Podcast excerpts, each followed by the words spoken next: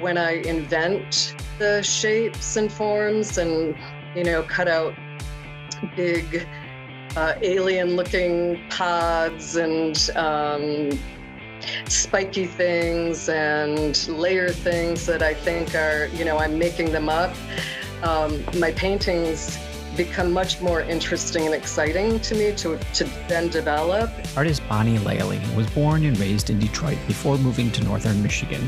She is a graduate of Kendall School of Art and received her Master's of Fine Art from the University of Illinois.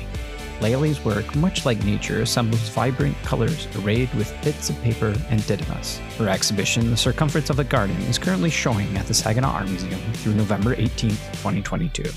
Bonnie, thank you so much for joining us here on the Temple Arts Podcast. Uh, we are enjoying your exhibition at the Saginaw Art Museum, The Circumference of a Garden. It is just absolutely beautiful, especially in the season that we're in, as our garden outside is blooming. We have, in a way, your exhibi- exhibition blooming inside as uh, visitors come and enjoy uh, viewing your works. I want to start off. I want to start off just um, by asking a, a, relatively simple question: Why gardens? What is it that that draws you in and inspires you uh, when viewing gardens, and why have you made that the, the subject of uh, of your work? Um, thank you for that wonderful introduction, Thor. Yes, and I will try to easy easy question. I'll try to make it an easy answer. My mother was a passionate gardener, so we grew up with gardens, beautiful gardens, and um, uh, we went from a postage stamp size lot in the heart of Detroit, uh, which my parents planted up like a jungle, um, to uh, 200 acres way north, northern Michigan, uh, where the gardens got bigger and, um, you know, and then it, it, extended out into fields and forests. And um, so all of that um, experience. Um, I have uh, a deep affinity for um, gardens, controlled nature in in the form of gardens, and and uh, wild uh, nature, as I said, in in the form of the the rest of the land that we were able to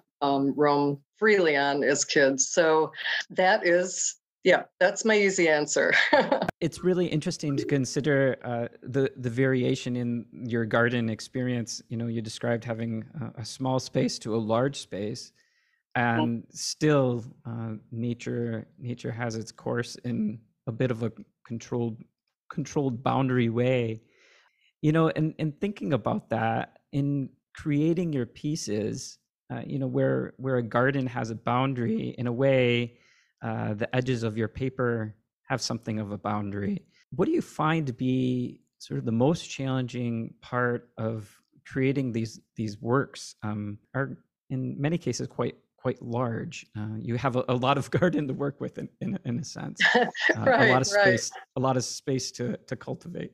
Yes, that's a great way to put it because um, that is how I feel when I'm in the studio. Is culti- I'm going to use that from now on, Thor. Uh, I don't make paintings; I cultivate them. How do you sort of choose your materials and, and work within the bounds bounds of of the materials that you have in creating your work? Um, you know, the, the the paper has an edge, and uh, you know you can sort of work up to that edge uh, how do you decide what goes what goes in or what goes out? What goes in what goes out. Um, most of my pieces are not uh, pre-planned in any way. I've um, so what goes in and what goes out i have to yes i like large scale so i lay them on the floor and um, i have to just throw some paint down um, any any color or ink. Um, I make my own uh, black walnut ink by the gallon, and I have this prime vintage four year old uh, walnut ink. Uh, five gallon bucket of it in the basement, and it's wonderfully non fugitive or in lay people's terms, um, stable and uh, light fast. So Um, it's a beautiful, soft brown color and it's sort of transparent. So, anyway, I like to begin a lot of my compositions by just brushing that down in really very calligraphic kinds of shapes and designs. And you know what that's like with your own work. Um, so, just to break up the space and then um, then on a good day when i don't have chatter in my head um, about art and what this should be and preconceived notions of it um, things start to, to emerge emerge for me. And so i don't um, boundaries are the, the, I think the large scale that I work on is actually a boundary issue um, in that large scale is easier for me than small paintings. I hadn't thought this through before, Thor. This is a total question. Um, so yeah, I think I keep going larger and larger because I can actually um, cope with the fact that I feel like I'm extending out of the boundaries and doing bigger landscape types of things. Does that make sense to you? It, it, it does. It does. It's almost as though um, you know your your gardens have more more room and the, it's as your as your works grow they become in a way more realistic because they gardens are can be can have this scale so uh, yeah that's I, I that's how i that. yeah that's that's how i feel about that. Yeah. you know um, you you mentioned that uh, you know there wasn't a, a lot of mm, uh, specific pre-planning for work but i'd love to hear your comment about the way that you observe the world even though it's not um, uh, like structured in the way i'm going to put these pieces together to make this work you mm-hmm. know, you've described in the past as we've had conversations how you're you're sort of always working sketching drawing or observing noting colors and things like that and uh, i think that's a very interesting thing to think about and i'd love to hear your comments uh, a little bit more about that piece of the work of of being an artist and mm-hmm. uh, the creation process there are um, a couple of things that i know about uh, m- my processes as an artist. Okay. A lot of it, of course, is unknown, and that's the joy of being an artist, right? But the things that I know are that. Um, yes, I do sketch and paint from life uh, a lot and um, observe everything daily uh, colors and textures and um, but I have found that when I'm really literal, when I, uh, with a painting, oh, you know, even just a, a, floral still life. Okay, I want tulips and roses or this or that. If I'm, if I start out really literal like that, it's a complete disaster for me. And I've trained myself to separate. Well, I've really fought literalness, if that's a word for a long time. Um, that doesn't work so well for me. And I find that when I invent the shapes and forms and, you know, cut out big uh, alien looking pods and um, spiky things and layer things that I think are, you know, I'm making them up. Um, my paintings become much more interesting and exciting to me to to then develop. And then sometimes more literal you know specific things will work their way into it. But i i i also think as free as i'm trying to be with with these shapes and sort of botanical forms they probably exist out there somewhere in the world anyway. you know, I'm probably mm-hmm. not, you know, um, as wild as I think I can get with a form, it probably actually exists somewhere. So my my work goes much better. I go deeper. I, I get into that zone when I free myself up from any uh, like I said, a literal garden or uh, or plant or um, a spatial arrangement. Like, okay, uh, for example, as a younger artist, I would think, oh, well, you know, if the water is meeting here, the land has to look like this. And what, oh, I can't have a horizon line, you know, at the top of the page and that kind of struggle. And uh, I don't think about those things anymore. I, I put things where I want them to be and uh, put colors together that I want and put things that look super tropical with, you know, Midwestern shapes. And um, to me, it all works out just great, you know? Um, so, did I answer that question? Yeah, no, I think I think I think that's a wonderful wonderful way of, of uh, describing describing that. Um, turning a little bit, um, most of your works uh, have very long names.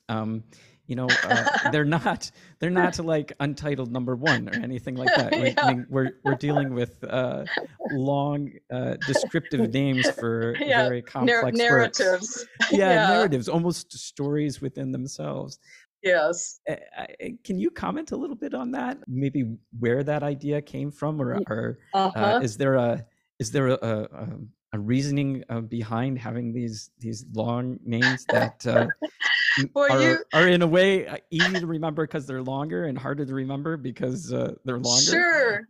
You know, nobody's ever asked me that before either. And um, Thor, I feel like you're you're really uh, uh, you know you've got some some things under a microscope here that that are actual there are, i have answers to um, yeah i was you know thinking recently uh, about um, well yeah the narrative aspect of my works because and this is something that maybe not everybody picks up on. You certainly did but i feel like my you know uh, my a still life is for me i know that when i'm working I am thinking about people and childhood experiences. I know mm-hmm. that like um, experience experiences in n- nature with loved ones, friends, family. Those are the things that like come to the surface when I'm working. All of the the the memories, and um, for instance, I have a good friend. We were walking in the Arb uh, at uh, UMich, and uh, she pointed out the uh, turkey grass, which is that's the common name. I don't, I can't give you the Latin name, but it's the um, native prairie grasses that grow here, and um, beautiful purple tops, and um, the stems get really purple in the fall. And so, anyway, I remember this day walking with our families actually all together and looking at this turkey grass for the first time with new eyes, you know, with this this information. And so that those come into my work. And every time I cut those out, I think about that day and I think about my daughter when uh, and her garden when uh, I'm painting melons, you know, melons and crows in in a in a piece. Um, so they, to me, they're they're not just a still life; they're like an assemblage of people and voices in my mm-hmm. life, and that is really a strong um, directive in my creative process. Well, it's it's wonderful to hear uh, about the way that you are using those uh, things from your your memories and experiences and bringing them into uh, in a way something uh, concrete through through your artwork. And so that it, it does yeah. does tell that story. It does tell a, a narrative. Oh, thanks. Uh, very very interesting. In closing here if uh, you had to give some encouragement uh, to young artists or people that aspire to be artists what kind of words of, of wisdom might you pass along or a key lesson that you might have learned in in your own uh, journey in, in creative life? Um well that i've been asked that a couple of times.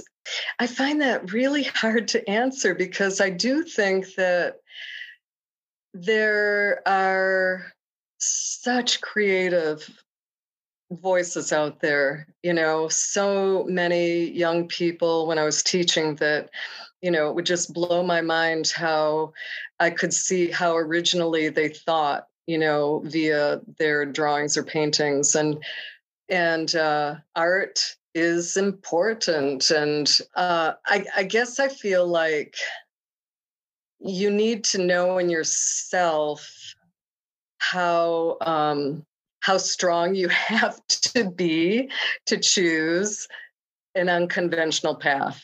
You you just need you know you need fortitude but you, and focus and uh, if you feel like you n- know that about yourself that that you have to make art above everything else you know and and and you're determined to you know there's nothing else there's nothing else that, that inspires you or that you want to do and i just feel like you have to you have to listen to that your voice your inner voice you know telling you what to do. Um, and i guess if it's not like really overriding demanding you to to do this then um, maybe yeah maybe do something tangential to uh, you know um, the the visual arts you know? Does that make sense? Yeah yeah absolutely absolutely. Um, um I, I, I don't but i don't want that to sound like like neg- negative either you know? I mean i guess to encapsulate that it's a it's a tough life right mm-hmm. for for most artists that's all. And you just have to be really willing to embrace that if you feel like you have something to say. And I mean, if um, if so many of our great artists and writers and filmmakers threw in the towel too soon, we, we would be bereft of all this wonderful art, right? Yeah. Well, I, I think that I think that makes a makes a lot of sense. Yeah, you know that there's a there's a degree of patience and um, pa- patience and, strength and, strength and clarity. Yeah. yeah. you have to be strong. That's all. Yeah. um, well, Bonnie, thank you so much for sharing your work and sharing your thoughts here uh, on the podcast today. We are thoroughly enjoying the exhibition and look forward to continuing to follow your career and uh, the work that you're doing. Oh, thank you so much, Thor. It has been such a pleasure working with you and uh, Ben Champagne um, on the exhibition. And you run a just a beautiful museum. Thank you for listening to the Temple Arts Podcast. Please consider subscribing to the podcast and making a donation to the arts through SaginawArtMuseum.org or TempleTheater.com. This will allow us to continue to bring enriching program to Saginaw and beyond.